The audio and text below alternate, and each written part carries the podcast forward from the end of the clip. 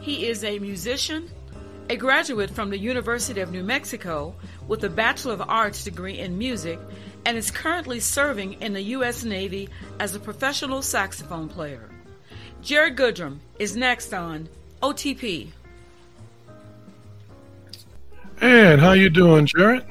Doing good. How you doing? All right. It's good to see you, son. good to see you too. All right. For those that um, might be listening, you might uh, have noticed that our guest today has the same name as the host, and he's my son, Jared Goodrum. And I'm glad to be talking to you the, today. Um, let's start out first, Jared, with your first memory of music, getting into music, wanting to play your instrument. Well, the first the first memory of music at all I remember funny enough, the two things I love cars and music. I remember playing with my toy cars on the carpet and having the stereo go and listening to like Earth, Wind and Fire and Stevie Wonder and Anita Baker. And mm. while I was playing on the floor, you know, probably three years old with, you know, the little toys that I had. That's the earliest memory that I have of music. But another one that I know you tell the story to to everybody, which was when I was older, is when I, you know, which I still do to this day, is you know, whistling to whatever song that came on the radio. I obviously went I went with you. I would always be tagging along with you when you would go run errands. We would be listening to the smooth jazz station. So I had a lot of practice to listen to the same song over and over and over again. So I'd be whistling along with that. And then so I think I already was developing my ear without really realizing that I was developing my ear because it was a they would play the same songs over and over and over and over and over again. Yeah. So yeah, I was going to mention um you know, we would do family trips. Mm-hmm. And you would sit behind me and I remember just telling mom that uh he's uh humming in the key. He always had a uh, a good ear. Mm-hmm. And um so, what made you want to go? Because I have a memory of wanting to get you on tuba. yeah, I remember that. I mean, you tried to get me on everything but saxophone, is what you tried to do. I guess I remember trying to play tuba, and I remember trying to play trumpet, and I remember trying to play uh, trombone. And those instruments, frankly, are a lot harder than saxophone. So, saxophone's a lot easier than those instruments. Yeah, yeah, yeah. Those were good times. Now, talk a little bit about um, your your love for music and at that point in your life, because I'm trying to direct you toward, you know, as you decided to make a choice to go into music, but your love for music, how it grew. Yeah, I mean, I think um, it's hard to articulate because it's such an abstract thing that's not something that you can really touch or you know um, it's just it's not a it's not a finite type of thing to to talk about. So it's really hard to articulate but i just there's you know there was just a feeling of whenever we would watch like one of the earliest memories is watching like the grammys and watching stevie wonder or like especially watching live performances. I remember that was like that was probably one of the biggest um pivotal moments for me as a kid like a little kid watching live performances a lot watching anita baker or luther vandross or stevie wonder or perform live. We would watch dvds i remember watching mm-hmm. Bela Fleck and seeing them perform was it was just uh it was just you know those cliche of like I knew that's what I wanted to do because of the feeling I got watching them. It was so entertaining and I thought what they were doing was so impressive even as a little kid and I didn't understand what was happening and I thought that what I was listening to was so just unbelievable like it was just like nothing else. So I knew I wanted to do I knew I wanted to do that when I would watch a lot of live performances um, on TV. It was just it spoke to me more than more than anything else. You Yeah. know? Yeah. Did the music have any influence on you to on the selection of your uh, instrument? Did the music have any any uh, influence on that at all? Yeah, I mean, I, I, the, um, I mean, watching, I was really into guitar players.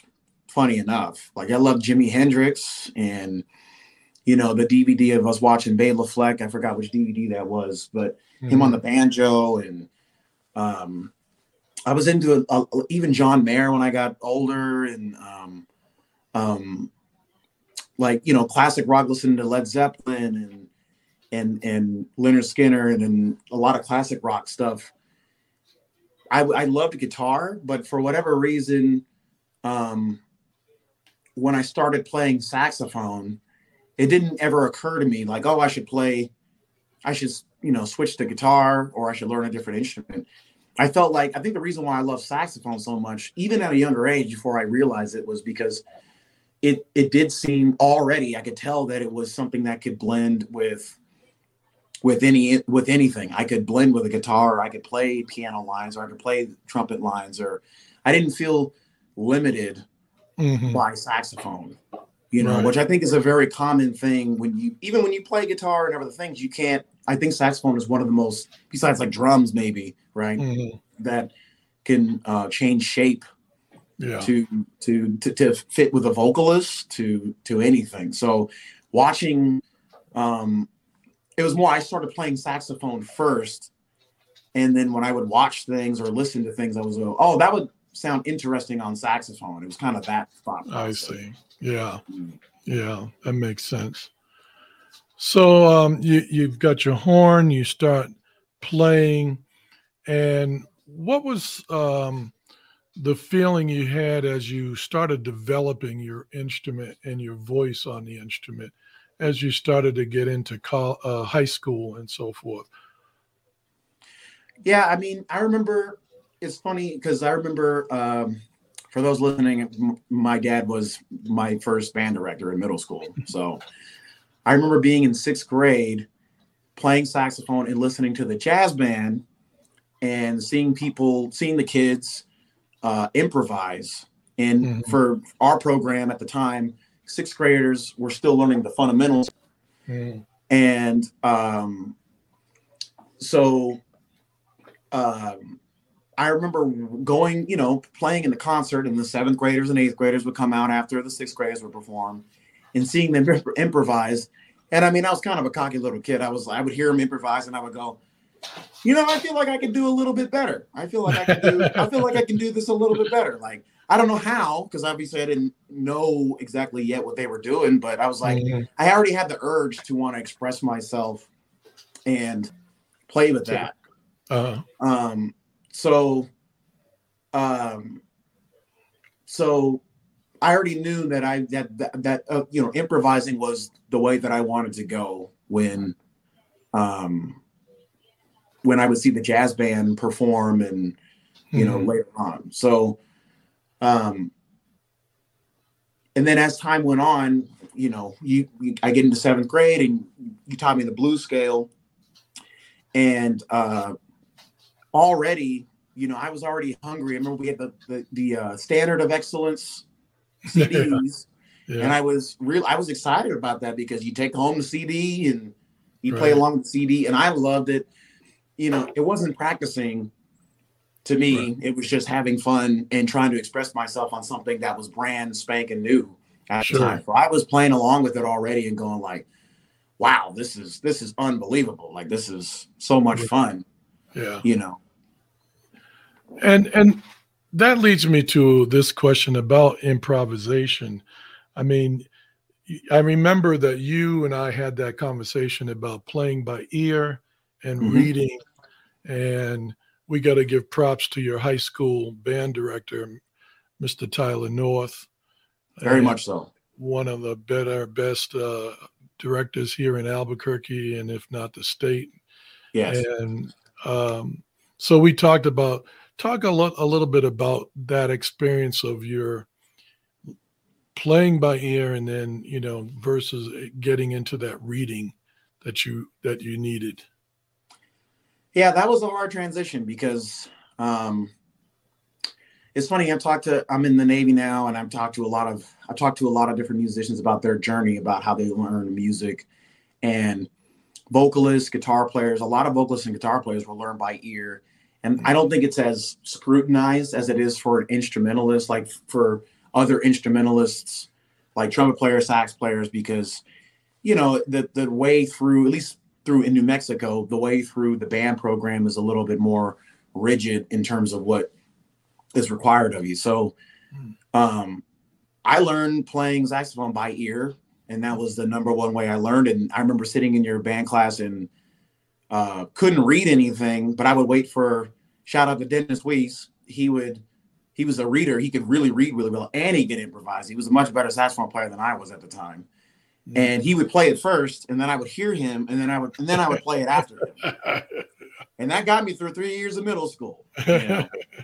and then, uh, so to answer your question, getting into high school was, you know, where I was coming from, the big leagues, especially because Sandia, Sandia High School was uh, was had a really, really strong program for like I think the you know early to mid 2000s, even late 90s, Fessinger, Mr. Fessinger had built up a super strong program. There were monsters coming out of Sandia. Um, they had gotten high ratings at festival, and I mean they were just a they were still a powerhouse when you know when I was freshman year of, of high school. Sure. And the, what they were a powerhouse of was reading. Like their wind ensemble was the creme de la creme, you know, strong, you know, sure uh, program, and their jazz band was too. But both of them could were sight reading. They were sight reading all the time. Mm. And uh, I remember freshman year, I got into freshman year, and uh, even when there was nothing to really do, if we had finished festival or whatever, we were going to sight read some new music, and it was going to be in five eight or thirteen something, or it was going to be switching meters, whatever. And I would just yeah. fold every single time. Right. And I, I hated Mr. North, frankly, because he was always yelling at me in freshman year to get to read. And right. I was always right. getting chewed out and I was always getting yelled at. And I was always, you know, stepping in holes, as we say in the musician world, where that means, you know, when there's a rest, when you're not, when nobody's supposed sure. to play, I would play yeah. because I wasn't reading the music correctly. Right. So I was, I mean, I was a mess freshman year, but it was exactly what I needed as much as I hated it. Right. Um, because it got my reading chops up and up and up and up and up. And Mr. North would push that and push that. And by senior year, I still think to this day, it might have been might be rose colored glasses, but I still think I think even to this day, yeah, the best sight reading I've ever been in my life was senior year of high school. Wow. I remember reading seven eight and reading seven four and reading, you know, right, right, uh, three eight and thirteen and and being able to get through it without really much of anything. I felt like such a strong sight reader. I was very confident uh, reading mm. sight reading in, in, senior year, and I've never really gotten back to that um, level. I think I'm close, but I've never mm. been to that where I felt that confident as a right. senior, and that's all due to Mr. North. Mr. North, you know, that was from every day of just doing that. Sure, yeah. sure. So now you um you're out of high school and you're moving to college and I want to talk about the decision on whether to go into music because mm-hmm. now this is a part of we all know of young people's lives of deciding you know well maybe this is something i want to do for a living mm-hmm. and talk about that transition yeah that was that was a tough transition as well because um it was kind of the big fish in a small pond syndrome of Sandia because you know I talk about how big of a change it was from middle school to high school, but eventually I did outgrow that band program to be honest because um um you know it was a good it was a good high school and and I and I learned everything I still learned from high from my from what I learned in high school I still use today but sure. my senior year I think because I was so I was in every band class. I was the typical band nerd. I was in every band class. I didn't care about grades. I only cared about band music. It was the only thing I looked forward to.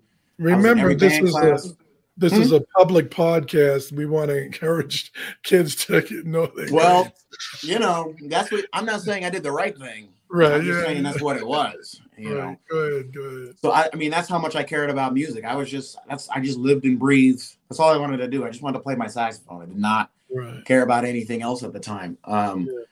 and but that came at a cost that I didn't realize at the end of senior year, where I burnt myself out. You know. Right. Um, right. I had a big solo that year. It was the we call it the tank solo for the, for the those who don't know, the Tank solo is Tank is the name of the song, which was the intro music to a anime called Cowboy Bebop. Oh. Very iconic, one of the biggest animes to ever, you know, happen, um, and a really good one. And there's a famous saxophone solo on that uh, intro that a lot of saxophone players have covered, and a lot of saxophone players have biffed, including myself.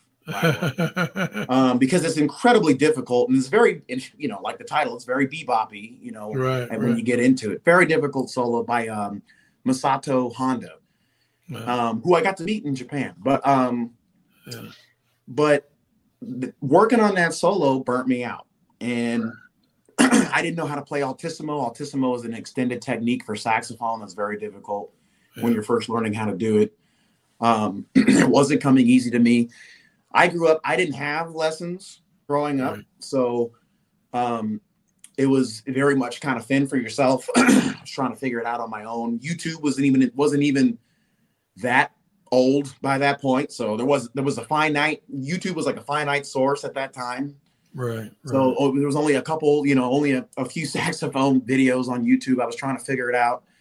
And that process really burned me out. I, I learned, I I had nailed it at the uh, marching band competition, but I really felt like I was at the end of my rope, like I didn't want to do it anymore. Mm-hmm. Um, so fast forward and graduate high school, and was still doing gigs in town. Right. Um, but I didn't want to do music anymore. I was done. I said I didn't want to do music anymore. Um, but ironically, I was still doing, I was still gigging around town because it was a good way. It was my first job, really. That was the that was the best way to earn money. Was at right. the time was gigging around around town and stuff. So um, I would still do it. I was majoring in psychology, like every person that comes out of high school. and uh, but I loved psychology. I loved it. But uh, right. uh, eventually, I came into contact with um, Mr. Rodney Bowe and um, Eric Jecklin, uh, who's a bass player. Both of them bass players. That um, both of them uh, UNM alumni, I believe. Uh, and um, and they they really talked me into going into the music program and really getting the proper education about it and you know uh, take you know tying myself up there. I remember Rodney Bowe gave me I had an open mic night and we went up there and played up there and um, afterwards Rodney Bowe kind of gave me the Rocky coach you know, uh, talking to.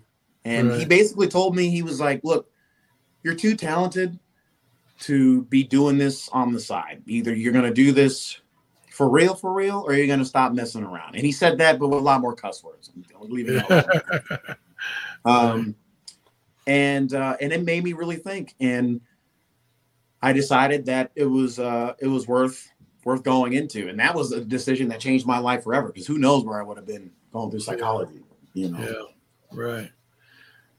So now you're going into college, and, um, you know, this is where a lot of our, or some of our listeners may be able to parallel their lives with and their experiences in college, you majored in music ed or in performance. What was your your major? So I majored in um, jazz studies at first. Oh, that's right. Yeah. And then um, was going through the program, and I'll be completely honest. I don't think I was a very strong saxophone player when I was going, at least relative to um, mm-hmm. the people around me. Oh. I wasn't doing well in auditions, and uh, my sight reading, you know, contrary to exactly what I said before, that year after uh, senior year of high school, it had really taken a toll on my sight reading, on my technique. You Uh-huh. know, I just came into UNM very, very rough, very Uh-huh. rough. Um, I didn't have a good horn yet. I was still on my high school horn. Yeah. Um, you know, it was it was not a good. Um, that first year was really, really, really tough. Um, so, you know, as as I was going through jazz studies, uh, of course, they're making you learn piano. They're trying to. It's not as.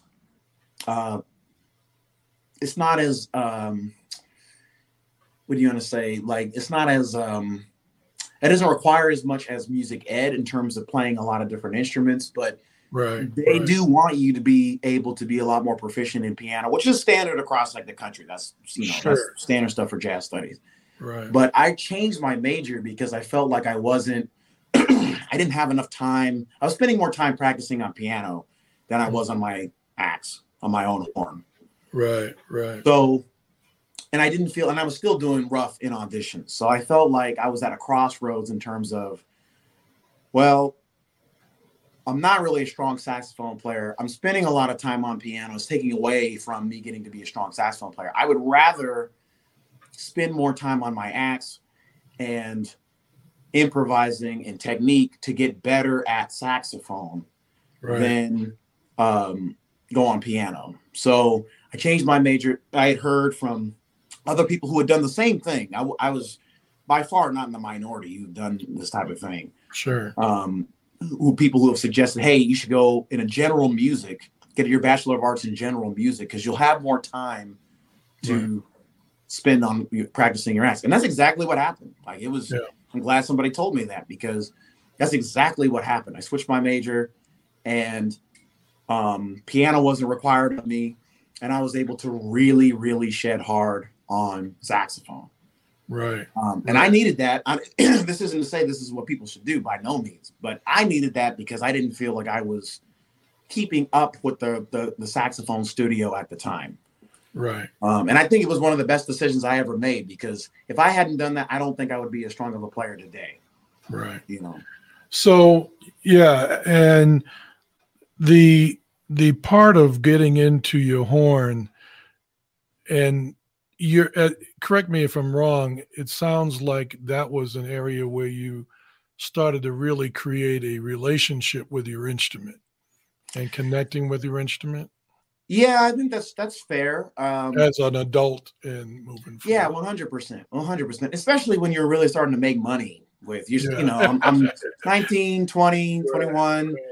and I'm finally starting to make like real money doing it. I'm starting to get in contact with bigger players in the community of Albuquerque, and Right. they're they're taking a chance on you, and right, you know, there's it becomes more and more on the line as you you know get better. So, right. um, I definitely developed a relationship with the horn, but for you know, for those that don't know, my dad ended up giving me his horn, which was a professional horn. Mm. And I love that horn. Still have that horn to, to, to this day. I'll never get rid of it. But that horn just didn't fit me. Right. And my dad's heard me talk about this a thousand times. And what I mean by that is literally and figuratively. That horn's a classical horn, Yeah. uh, which was good for UNM because I, it was a lot of classical. Most of my time was doing a lot of classical. Sure. And that horn whooped my butt because it was very punishing in terms of your technique, your your finger placement on the horn. If you were a little, if you're a little bit off on that horn, Mhm. it's gonna bite you. You know, it's gonna, you're not gonna get it. You're gonna get a squeak. You're gonna get, it's not gonna be clean. Yeah. So it was good. It was kind of a boot camp of, you know, of horn playing because, but I hated it at the time because I didn't feel like it fit me. Um, and also didn't have the sound quality. Like I said, it was a classical horn. So it wasn't, it didn't fit my personality of how I improvise or the licks that I liked to play, to play. It just wasn't a match to Sure. the type of player that I am. but it was the only, it was the only horn that, that, that I had. So I had to make it work and go through the horn. But nevertheless, I did develop a relationship with it. I just didn't have a good one with it. You know. Yeah. Um, so later on, that you know, I ended up finding a better horn in the Navy that you know that works a little bit better. So now you're um you're coming out of college and you, like many, I'm I'm thinking about Tina, who uh, we talked to on mm-hmm. a previous episode. Um, you're out of college and you have to make a decision, and I I often you know on other episodes a lot of the musicians go through the same thing of trying to decide of life life gets in the way what mm-hmm. you're going to do and and a lot of people that are listening to the podcast have gone past this in their life and are mm-hmm. deciding mm-hmm. whether or not they want to pick up their instrument again, play music again. And you were at this area, another crossroad on whether or not, you know, are you going to go conventional with a job of some sort, mm-hmm. or are you going to play for a living? Right. Talk about talk about that area in your life, son? Yeah, I mean, I knew, I knew once I went into, I, I knew once I was going to major in music and switch my majors that I was going to do a career in music, whether that was move to LA and do the starving musician yeah. thing and and you know wait tables and have multiple jobs and and make it happen, um, or uh, the military. I knew the military was always an option uh, especially because of a family friend. Uh, shout out to David Nansaway. Mm-hmm. Um, you know, he he he was he had put the bug in my ear earlier right. um, about that possibility. So I knew one way or the other I was going to end up having a, a, a career in music. Um, and to be honest, I was leaning towards doing the you know the star of a musician route and move into a New York or an LA, uh, probably LA for me because I'm more of a pop you know player. Um, and um, and what really changed that was meeting Maggie, my wife, because um, she, you know, uh, she was still going through college, but I knew that I wanted to be with her right. for the rest of my life. So that was really that was a big part in which way I was going to go in music. So I knew I was going to do music, but what kind of swayed me towards the military was well, it's one thing if I want to be a starving artist. It's, it's another thing if you want your girlfriend to be, you know, a starving right. artist. That's a whole different ask. Sure. Um, not that the military is uh, a little ass either, but at least they're a little bit more taken care of than than you know, right. uh, than being a starving musician. So, yeah. um, so that's why I decided to go with the military, and I knew the military wasn't going to be a lifelong career um, right. which it turns out it's not for sure. Uh-huh. Um, but uh, that's that was really more of a determining factor than anything else. I think if I hadn't met Maggie, I think I definitely probably would have tried to go out to L.A. and who knows what would have happened. Maybe I would have failed and ended up, you know, going into something else. But I would have at least given it a shot and say I gave it a shot. Yeah. So, well, I look at it, the only way to fail is to not try. Right. So, you know, uh, otherwise, you don't really know what the end result is. You have to try to find out. And if you have disappointing uh, results, that's not a failure. You just learn from those and you move on. And speaking right. of which, you you went in and um, and you know uh, there are some listeners that are younger than you. Uh, you're hitting. You're getting to be an old man, hitting your thirties. But, mm-hmm. but don't remind me. but some that may be trying to decide uh, which way they're going to go. Talk about your experience. You went overseas. You mm-hmm. you um, with the Navy, and talk about your experience and where you've played and bringing mm-hmm. music to other parts of the world. Yeah, I think um, it's been it's been a it's been a life changing experience for sure. You know, it's um, it's been um, I think I've had a unique experience in in the Navy so far because I've seen the best of what the job can be and I've seen the worst mm-hmm. of what the job can be, and I don't think people who have retired and been in can't even say that. So mm-hmm. um, even if they try to, mm-hmm. um, so uh, for me, uh, I got to achieve my dream being in the Navy. When I was even um, sixth grade as a saxophone player beginning, I knew that I wanted to be a professional saxophone player. I remember when um, in one of my classes they asked, they said, you know, of course there was typical thing of like, what do you want to do when you grow up? In mm-hmm. professionals, it was like one, two, and three. It's like make up, you know, come up with with um, three options. And I came up with one. It was just become a professional saxophone player. I didn't put anything else down. Right, right, And so I knew I wanted to travel the world. And I didn't, I wasn't, um, I've never had the big dreams of like being some type of celebrity or anything like that. I did, but I knew that I wanted to do it at the highest possible level and travel the world and, and leave a tiny, very modest musical impact, the biggest musical impact that I could possibly make mm-hmm. as a uh, as a saxophone player. And um, because of the Navy, to be fair, that's exactly what I've been able to do.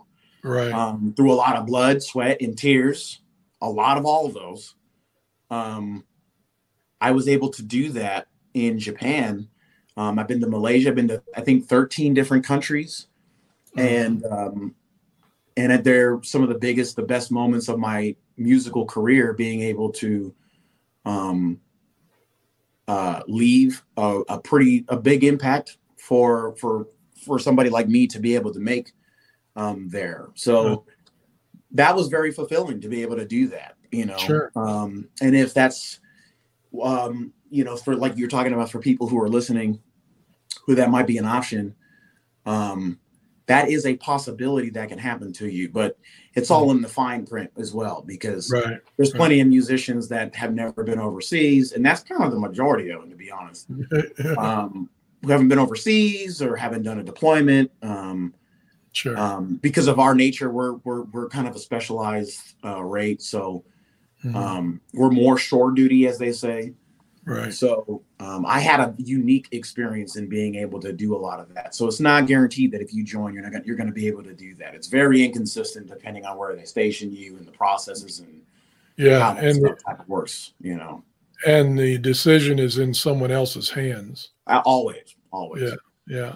Always. So you you alluded to um, music and and the connection to your audience talk about that feeling that you get when you're on stage and mm-hmm. you see your audience and they're enjoying what you're doing and you're communicating what you're feeling through this inanimate object that we call a sax you know yeah yeah that's you know that's why we do it right i mean at least that's what i believe why we should be doing it um but it's also complicated because I would say I'm just, and, and I say just now, but just now being probably, you know, since I've been in the, well, you know, a little bit longer than I've been in the Navy, maybe six or seven years, that I like start learning the entertainment factor, because that's really what you're talking about when you're talking right. about connecting with the audience.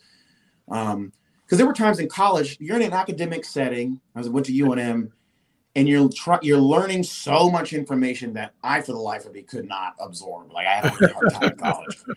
Um, I'm still learning things I learned in college just now yeah. because um, I'm a slow learner. But I'm trying to apply all these academic techniques, and I'm trying to right. apply what I learned from improv into this solo, or I'm trying, you know.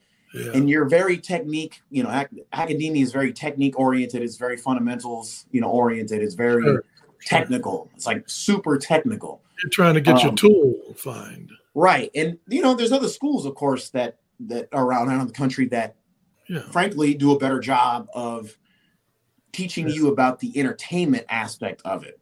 Yeah. Um, that I think UNM could learn a lot from. But, um, through my experience, I remember I remember having a lot of performances, and shout out to Rodney Bowe because he he was the one that first taught me this, mm-hmm. and I've kind of taken off from it since then.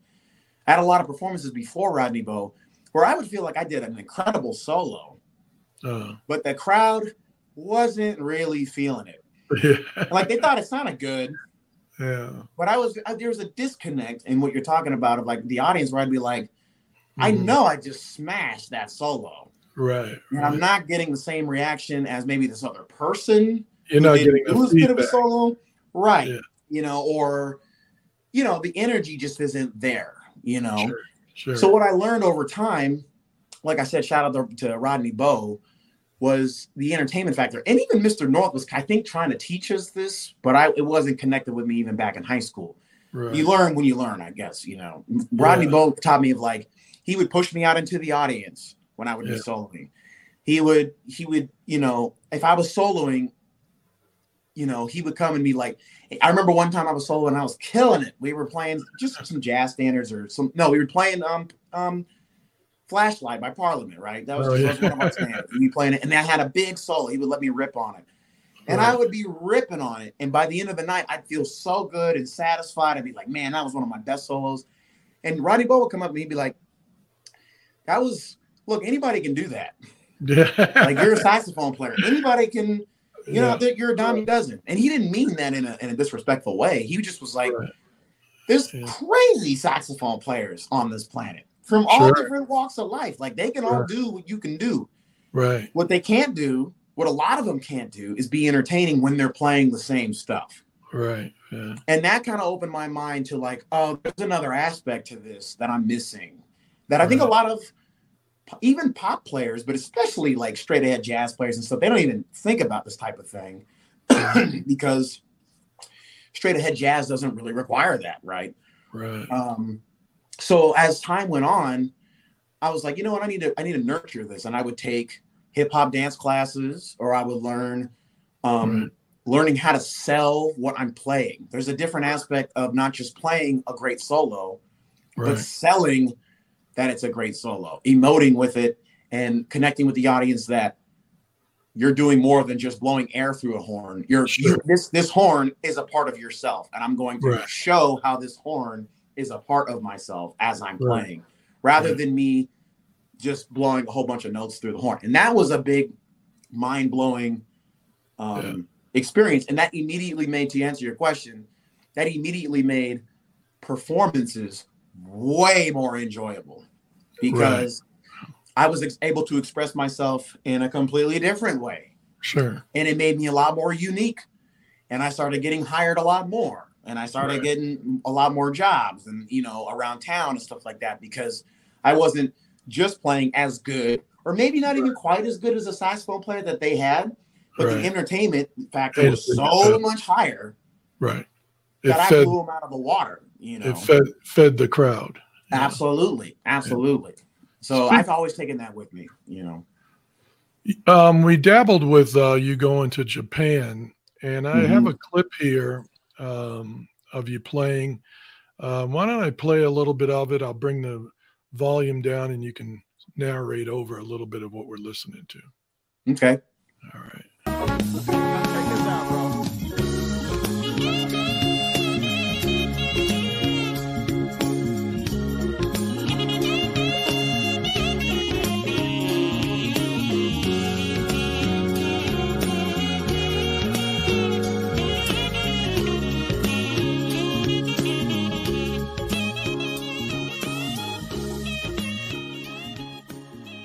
So, talk a little bit about what we're listening. Yeah, so that was a cover that we did of um, Wilton Felder's uh, "Way Back Home," and uh, I got a shout out um, James Choate. He was uh, he was a big part of why that project went so well, why it was so different than a lot of the other projects that were coming out. He um, we did that as a tribute to you know Black History Month uh, and I felt like it was a really um, a really classy way of doing it. Um, but that solo in particular, um, I was really blessed to have that solo because at the time, um, it was about a year a year away from coming back to the states. My contract was coming up, and I was about a year away. And frankly, I was I was sick of being away from home. So, you know, it's very um, I was very homesick and um, I felt like that song, especially the way that we arranged it, allowed me to kind of use that song as a vehicle to um, to express my want for for coming back home. You know, because mm-hmm. um, for those that don't know, I had a I had a dope childhood. Like I can't complain. I loved, I you know, I love my family. I had a great upbringing. Um, we didn't have we didn't have the most money in the world. Both of my parents were educators, so you know how that is. So we didn't have a lot of money growing up, but uh-huh. um, we, we we were super happy growing up, and we were always um, a very very close family that got even closer as we as we grew up. So, um, so leaving that and very abruptly and going to Japan, which is damn near as far as way you can go, um, was really really tough, and I was very homesick, and um, so I use that solo as that solo is very there's a lot of scoops and you know kind of long notes and um, a lot of um, it's not the it's not the most technical solo in the world, but yeah. that was on purpose because and I remember thinking about like what do I want to go technical and kind of throw a lot of you know throw a substitution yeah. in here and you know do you know stuff and I was like I'm not even yeah. I'm not gonna bother. I just feel like emoting on this song. So that song is really me screaming through my horn. That's right. the way I think about it. You know, screaming through my horn. Um, Your emotions. Right. That I want to just, yeah, I want to come home. There's a part in there later on where I'm playing in high altissimo uh, and I'm just, you know, it's very, you know, long notes that I'm bending and, and right. screaming through my horn. And that's me just, that's my want, screaming at the world that I want to come home, you know. You're ready to come on. Yeah. So I felt like it resonated with it because that was one of the biggest videos that the music program uh, in the Navy has ever put out, if you ask me. Yeah. Um, so um, I think it came across the way that I wanted it to. Cool. You know? Cool. So, uh, talk to us now about. Well, first of all, what kind of music do you like, Jared? Well, I know everybody says you're listening this, to that you're listening to. Yeah, I mean, everybody says this, but I really mean it. Like I really mean it. If you listen to my playlist, it's yeah. not going to be very enjoyable because one song will be R&B, the next one will be classic rock, and the one after that will be metal. You know. Yeah. Okay. Um, I listen to I listen to every any type of genre I can I can get my hands on, mm-hmm. um, because I also feel like as a musician, it's my job to try to be able to change colors to whatever genre I should be able to play. Sure. Um, so part of that is listening, um, but right now. I've been trying to, I think, you know, right now I've been trying to go back to my roots of trying to listen to more um, hip hop and pop mm-hmm. stuff, um, um, old school stuff. I've been going back and listening. I've been listening to a lot of old school stuff right okay. now. A lot of Bobby Brown and Anita Baker and um, you know Earth, Wind and Fire. I've been going back and listening to that because for the longest time I was listening to a lot of. I was trying to push myself to listen to stuff I hadn't mm-hmm. listened to, and to be honest, what I don't listen to a lot is bebop. Yeah. so a long time for so in Japan, I was listening to a lot of like Phil Woods and uh, uh, Bill Watrous and right. uh, Lester Young, and, and, was trying to develop my ear in bebop, which did help a lot. So recently, right. I've been trying to get back into like pop and uh, listening to like Brasstracks is a, was one of the hot, um, yeah. Hot you know bands out right now. Polyphia is a really hot band right now. They just came out with a new album. Um, I, that's the that's the group I sent you a while back. Right. Um, Did hear that. Yeah. Yeah. So there's been a lot of um, hip hop and pop that I've been trying to get back into, and um because um, that's where I started. Um, right. And I've been kind of away from that, trying to learn, trying to stretch myself in different genres. So I think I need yeah. to go back to learn where I where I come from a little bit recently. You know. All right. All right. I feel you on that. So speaking about going back, where do you see yourself going forward to now? You, you're still in the Navy, a couple of years to go. Mm-hmm. What do you where do you see yourself if you could talk to your future Jared in the next few years? Where do you see yourself going uh, in the future? And does music still play a play a play a place in your in your life with that? Sure. Yeah. I mean, you know, as a, you know, no matter what I decide, music will always be a big part of my life. Um, mm-hmm. That's for sure. You know, uh, what way it plays a part is what's in question right now, and all possibilities are open. Um, yeah. You know, I kind of I feel like going back to the question, I kind of feel like I did in high school, um, of just being burnt out. You know, it's been uh, it's been a long journey, mm. and uh, and I've gotten to do what I set out to do um, as a musician. So it's been pretty disorienting trying to figure out where to go next. Um, right. I met some unbelievably good musicians since being in the Navy, and uh, you know they're trying to keep me playing but it, i'll be you know i'll be completely transparent. It's a possibility that i won't play saxophone um, after i get out and move on to uh, something else and kind of close this chapter of being a you know professional musician um, out in my life and move on to something else. Because um, part of me feels like i've hit the glass ceiling um, because the music industry it goes on to a bigger you know get into the weeds. It's easy to get into the weeds about this type of stuff because it's what we're really talking about is the music industry. So um, it's the music industry is tough and there's a lot of world class unbelievable saxophone players that are fighting for very few opportunities that are out there in the world. And i'm not i'm not um ignorant to that fact. So um so I'm I am definitely entertaining, and it's a you know it's a it's a good possibility that when I get out, I'm not going to play saxophone anymore, mm. and music will still play a part in my life, you know for sure, of course, right. but it won't be the main focus. It will be enjoying it in a different in a completely different way. It won't be an active thing that I'm that I'm participating in. Mm-hmm. Um, so I'm entertaining that, and then of course I'm entertaining the possibilities within music, whether that's teaching um, I've been thinking about uh, music therapy, although that field seems still like it's developing a lot. So it's kind of hard to, um, from the research that I've done, it's kind of hard to see the stability yet because it seems like it's still a field that's still kind of figuring itself out. Right. Um, so I don't, I don't know. Um, my relationship with music right now is pretty, pretty rough. I'll be honest.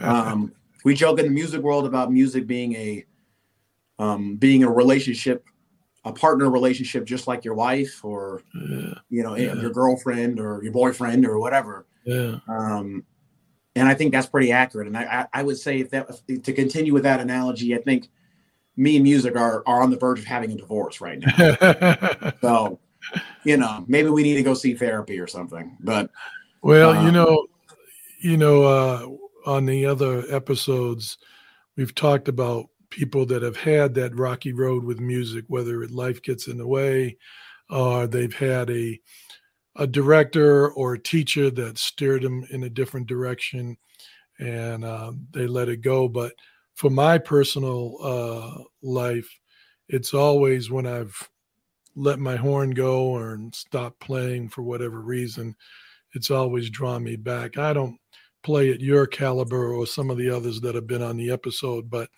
other people that have um, have had similar feelings when they've put down their instrument, whether it's been through high school or college, or even when they're in their own profession, being a doctor and so forth. Mm-hmm. But I tell you, man, as as your father has seen, and your mom, your parents have seen you go through this journey.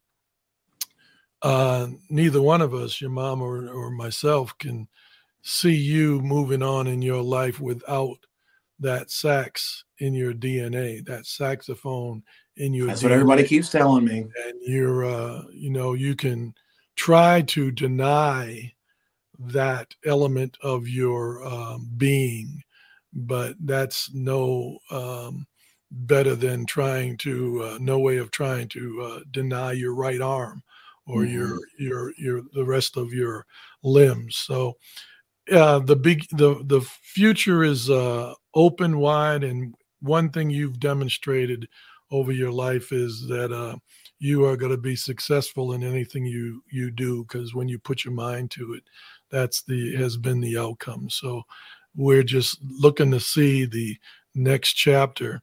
Um, leave your uh, leave the listeners with um, and probably yourself with an inspiration of why they should continue playing music. Why do you think you you and the listeners should continue to go back or pick up an instrument they, they haven't done before or or keep playing?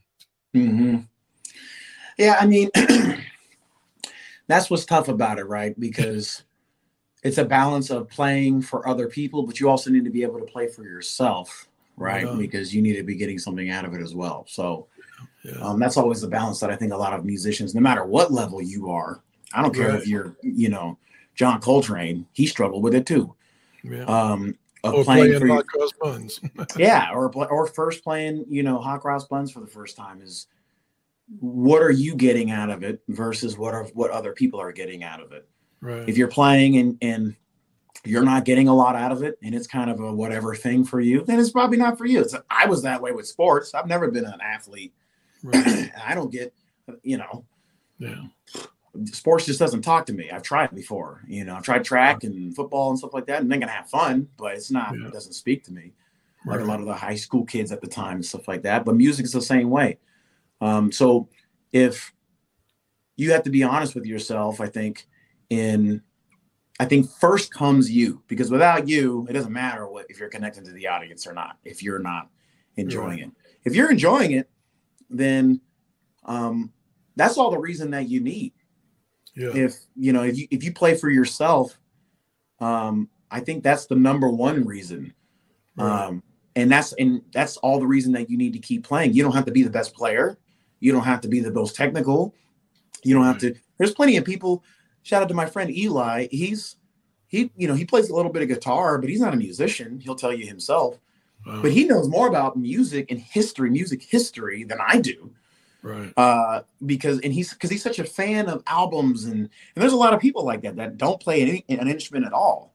And i consider them pretty much musicians really. They're not performing right? Yeah. but they know so much and they're such fans of the of the craft and they support the scene and they Sure. you know are really you know big um just big fans about it that they might as well be musicians in, in some ways they're more musicians than people who are actually playing you know Right.